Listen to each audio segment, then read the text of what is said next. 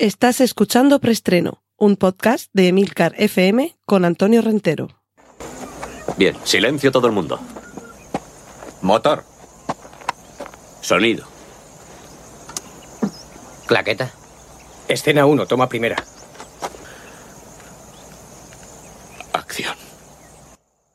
Saludos, bienvenidos una semana más a Preestreno, el podcast de Milcar FM con las últimas noticias de cine y series de televisión. Recordad que en las notas del podcast encontraréis los enlaces a los contenidos audiovisuales que mencioné a partir de ahora, ya sabéis, trailers, fotos, carteles y demás hierbas. Y vamos con nuestra primera sección, la de avisos parroquiales. Cortinilla de estrella y...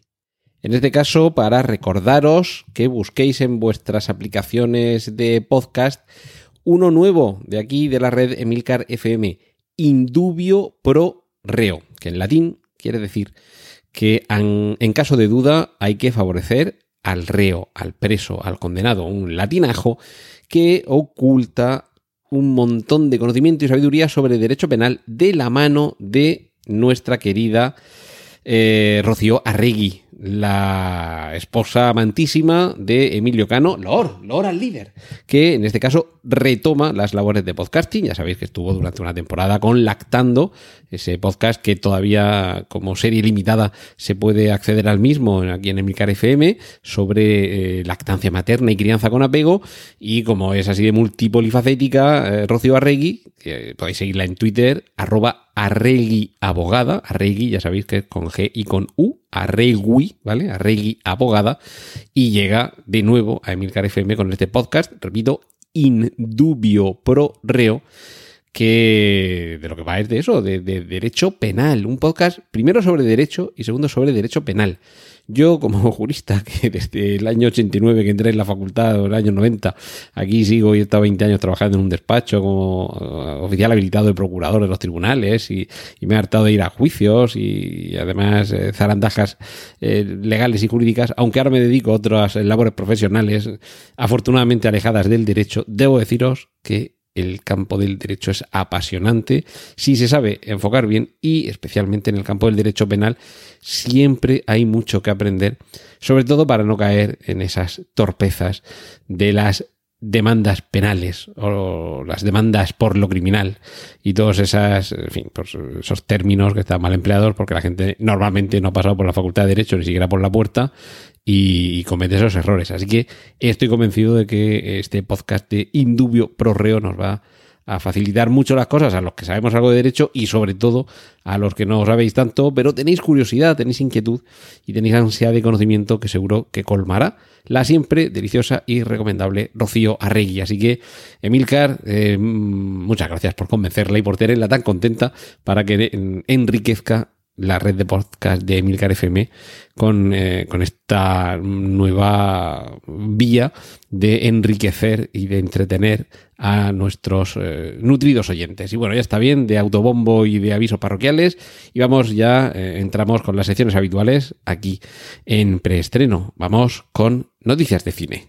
Cortinilla de estrella y... Cortinilla, cortinilla de estrella y... Pues lo que tengo que contar esta semana es eh, poquita cosa, porque apenas hay un tráiler de una película española que se titula Y todos arderán, que nos lleva a pasar miedo a la España vacía. El tráiler tiene un par de secuencias muy terroríficas, mucho, eh, especialmente una que yo, creo que la imagen se ha convertido en la icónica sobre esta película, en la que se ve en un plano con una composición muy equilibrada, en una carretera, con un horizonte vacío, eh, llanura verde al fondo, asfalto en primer término, un Mercedes antiguo parado ahí en la orilla de la carretera, un Nissan Patrol de la Guardia Civil y lo que tenemos es a una niña con su madre adoptiva frente a un guardia civil que hierático entra en combustión espontánea. Una película, eh, ya digo, de mucho miedo, de mucha cosica con, con, niños. Las películas de, de, miedo con niños parece como que dan todavía más miedo. Y eh, además eh, hay que decir que tiene un cierto aire, un cierto aire a 30 monedas, la serie televisiva de Alex de la Iglesia, que nos lleva también eso, a un pueblo a pasar miedo en la España rural. Se va a estrenar en el Fantastic Fest de, de este año en, Austin, Texas. Y lo bueno de esta película es que ha sido capaz de eh, rodarse sin ningún tipo de ayudas en su financiación. Que siempre hay el listillo que se queja, es que aquí estoy pagando con mis impuestos las subvenciones al cine español. Pues no, no siempre. Y aunque así lo hagas, en ocasiones merece la pena. En este caso, la factura es impecable. Echadle un vistazo al tráiler, os dejo el enlace en la nota del podcast. Y ya me contáis si tenéis o no tenéis ganas de ver este y todos arderán. Cortinilla de estrella y... Nos vamos con la sección de remakes, secuelas, precuelas y triquiñuelas con la quinta entrega de VHS, en este caso VHS 99, ya podemos ver el tráiler, y continúa avanzando la forma de contarnos historias encontradas en esas cintas de cassette que en los años 80, 90 y principios de los 2000 eh, dejaron testimonio de esos momentos truculentos que ya conocemos por las cuatro anteriores entregas. Vamos a ver aquí qué nos cuentan de nuevo. Y los que no nos van a contar nada de nuevo son los señores del universo Star Wars, porque Disney ha cancelado Star Wars Rogue Squadron. Se supone que esto estaba un poco en la órbita, eh, no en la órbita de Endor, que sería lo suyo, pero sí en la órbita de una película única, como es el caso de Rogue One o de Solo.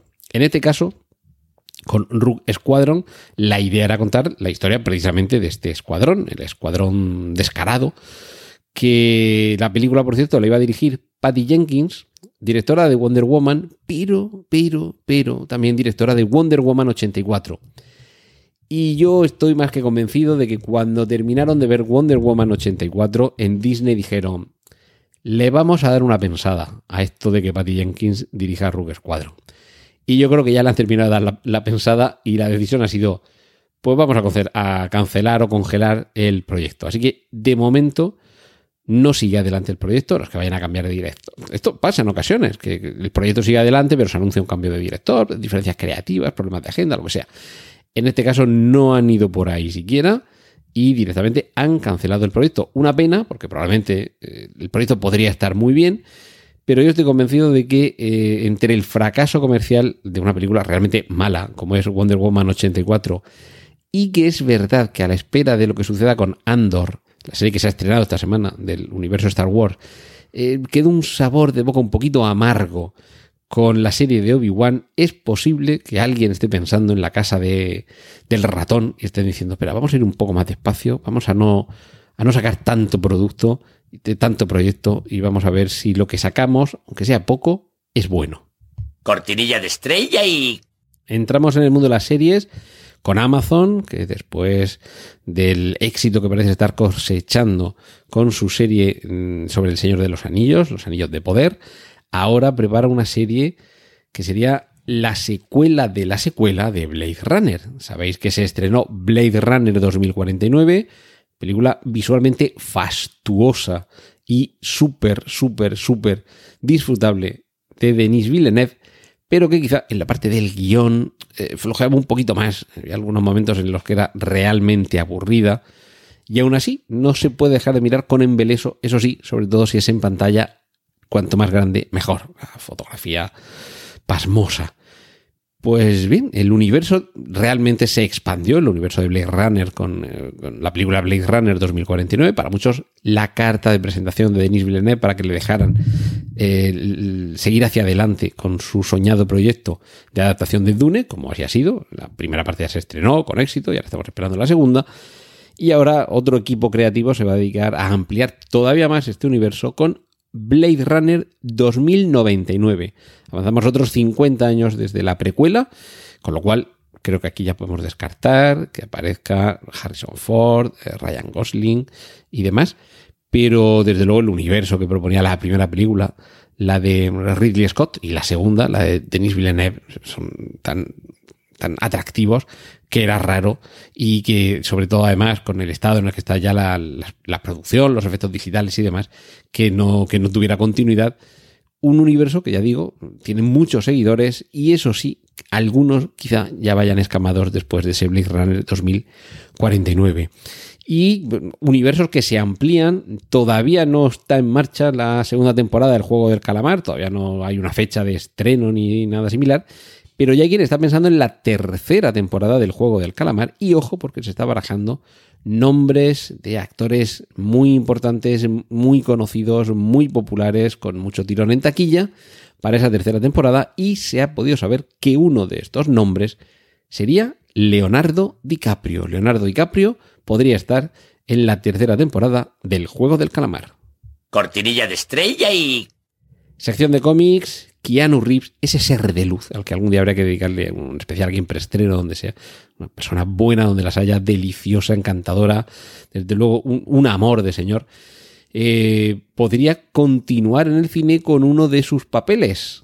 Y no es ni el protagonista de Speed ni el de Matrix. Estamos hablando de John Constantine. Protagonizó la primera adaptación a imagen real de este personaje, que ha tenido también eh, una versión reciente en la serie de The Sandman. Y en este caso Warner Brothers está preparando una secuela de aquella película, Hellblazer, que nos contaba las historias de este detective de lo paranormal o de lo sobrenatural. Eh, volvería a dirigirla Francis Lawrence, volvería a estar en el guion Akiva Goldsman y atentos porque el productor sería JJ Abrams. Esto será para unos una buena noticia, para otros eh, les hará salir huyendo. En cualquier caso, Keanu Reeves hace mucho tiempo que no se involucra en un proyecto que no merezca la pena y desde luego es el momento de retornar al personaje de Constantine. Y ahora desvelamos la razón para el título del preestreno de esta semana. Esto de Reborn Again, que sería algo así como renacido de nuevo, tiene que ver con el título de una de las mejores sagas de mi personaje favorito de cómic, Daredevil. El Born Again de Frank Miller y David Mazzucchelli fue una de las cumbres, o es una de las cumbres, del cómic estadounidense de superhéroes. Y aunque en la serie de Daredevil en Netflix ya vimos parte, parte de un arco narrativo similar al que le sucede al personaje que, que tiene que volver a surgir de la nada, se va a retomar el personaje en el universo cinematográfico Marvel. De hecho, se ha retomado porque ya hemos visto que aparecía en la última entrega de Spider-Man sin camino a casa, como, su papel de abogado de Matt Murdock, eh, cazando al vuelo un ladrillo que entraba lanzado por la ventana sin mirar siquiera. Y cuando se quedan todos asombrados decía, es que soy un abogado muy bueno. Pues bien, Charlie Cox ya está confirmado que sigue siendo Daredevil, pero ahora la serie vuelve y ojo porque aunque algunos pensaban que iba a ser una continuación, eh, ya lo comentamos aquí hace unas semanas, que podría ser una temporada 4. Lo cierto es que, que, no, va a ser, y el propio Charlie Cox así lo ha explicado, no va a ser una temporada 4, sino que va a ser una temporada 1. Es decir, que se reinicia al personaje y es muy posible que suceda algo que gracias al, multiverso ya nos permite prácticamente todo en el universo cinematográfico Marvel. Y es que versiones anteriores de los personajes convivan con las versiones actuales, estén interpretadas o no por el mismo actor. Y esto es lo que podría suceder aquí con el Daredevil de Charlie Cox en, ya en Disney, no en Netflix, y que continuaría las aventuras del personaje, pero contándonos algunas otras cosas y seguramente obviando algunas de las que ya vimos en las tres temporadas de Netflix y algunas de ellas retomándolas. Así que nada más ilusionante que el título, y es que la serie no se va a llamar Daredevil a secas, sino que ya se ha anunciado que su título será Daredevil Born Again. Que sí, que algo hemos visto ya de cómo se adaptaba esa trama del cómic en la serie de Netflix, pero si son capaces de contárnoslo todavía mejor, pues por favor, que lo hagan cuanto antes cortinilla de estrella y... Vamos terminando, sección de adaptaciones. David Harbour, que sobre todo lo, estamos viendo últimamente en Stranger Things, eh, y que ha sido también Hellboy, por ejemplo, va a protagonizar la película que adapta Gran Turismo, los famosos videojuegos en los que la delincuencia y los coches tienen mucho que ver, y en esta ocasión adaptando una historia inspirada en, hechos reales de un piloto retirado que va a enseñar a un adolescente a participar en carreras de coches. Hay que recordar que lo de Gran Turismo es eh, la denominación de una competición automovilística que durante mucho tiempo en Europa se repartían entre marcas tipo Jaguar, Ferrari, Alpine, hasta que un buen día desde Estados Unidos a General Motors se le ocurrió decir, oiga, nosotros también podríamos mandar un coche a participar en esa competición. Y claro, los, los grandes nombres, las grandes leyendas del automovilismo deportivo de la vieja Europa se reían y en el grupo General Motors decidieron enviar un Pontiac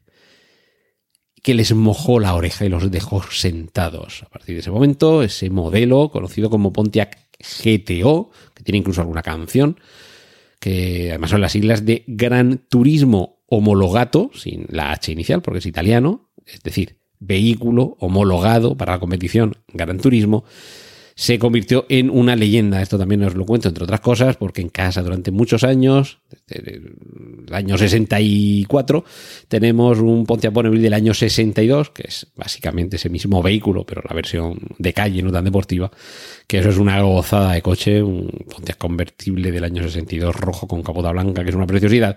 Y me imagino ese vehículo monstruoso y grandísimo, con techo duro, evidentemente, y dejándose atrás a, los Ferrari, Jaguar, Alpine y demás, eh, dejándose los clavados, pues una gozada. Así que ya sabéis de dónde proceder lo de Gran Turismo. Y eh, seguimos con adaptaciones. Eh, ya hay un tráiler de El teléfono de Mr. Harrigan, una película basada en la novela de Stephen King, que es una producción de Blumhouse para Netflix, que se podrá ver a partir del 5 de octubre, y que nos cuenta qué es lo que sucedería si se pudiera conectar desde el mundo de los vivos con el mundo de los muertos a través de los teléfonos móviles. Y siguiendo con la tecnología y lo inquietante de peripheral, que yo no sé si se podría traducir por el periférico o también por la periferia.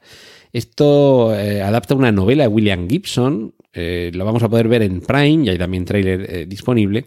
La protagoniza Chloe Grace Moretz y tiene que ver con, una, con un futuro más o menos cercano una localidad perdida en mitad de Estados Unidos, una chica, papel que interpreta a Chloe Grace Moretz, que trabaja en, un dispositivo, o sea, en una tienda con dispositivos de impresión 3D. Imaginaos la típica fotocopistería, pero en lugar de para que la gente vaya y saque fotocopias de los apuntes, por ejemplo, eh, tú vas allí para que te impriman algo en 3D.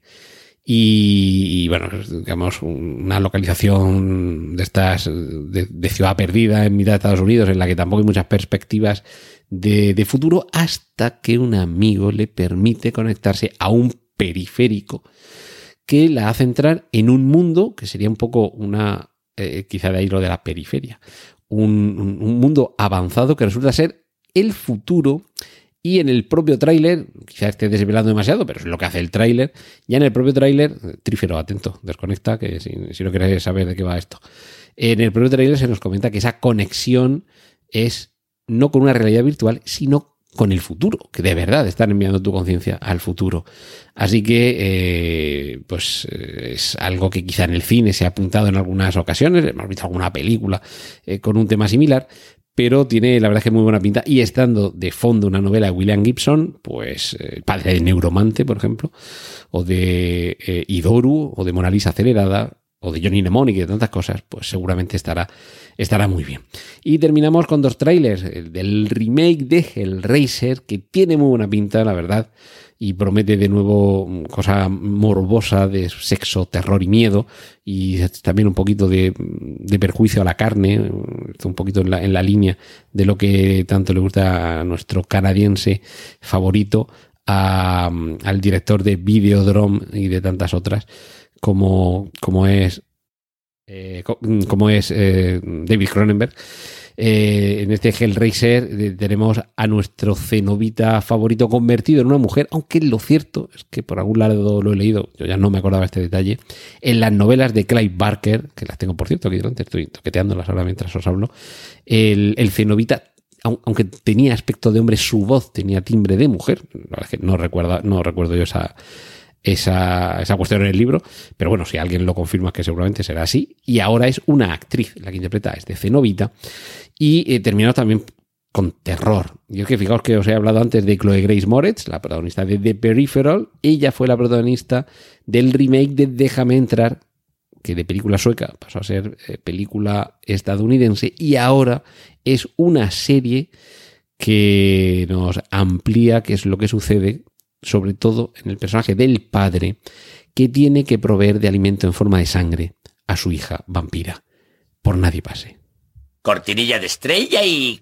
Y nos despedimos por esta semana. Hasta aquí hemos llegado en preestreno. La semana que viene más, aquí en Emilcar FM. Un saludo de Antonio Rentero. ¡Y corten! Gracias por escuchar Preestreno. Puedes contactar con nosotros en emilcar.fm barra preestreno, donde encontrarás nuestros anteriores episodios. Genial, a positivar.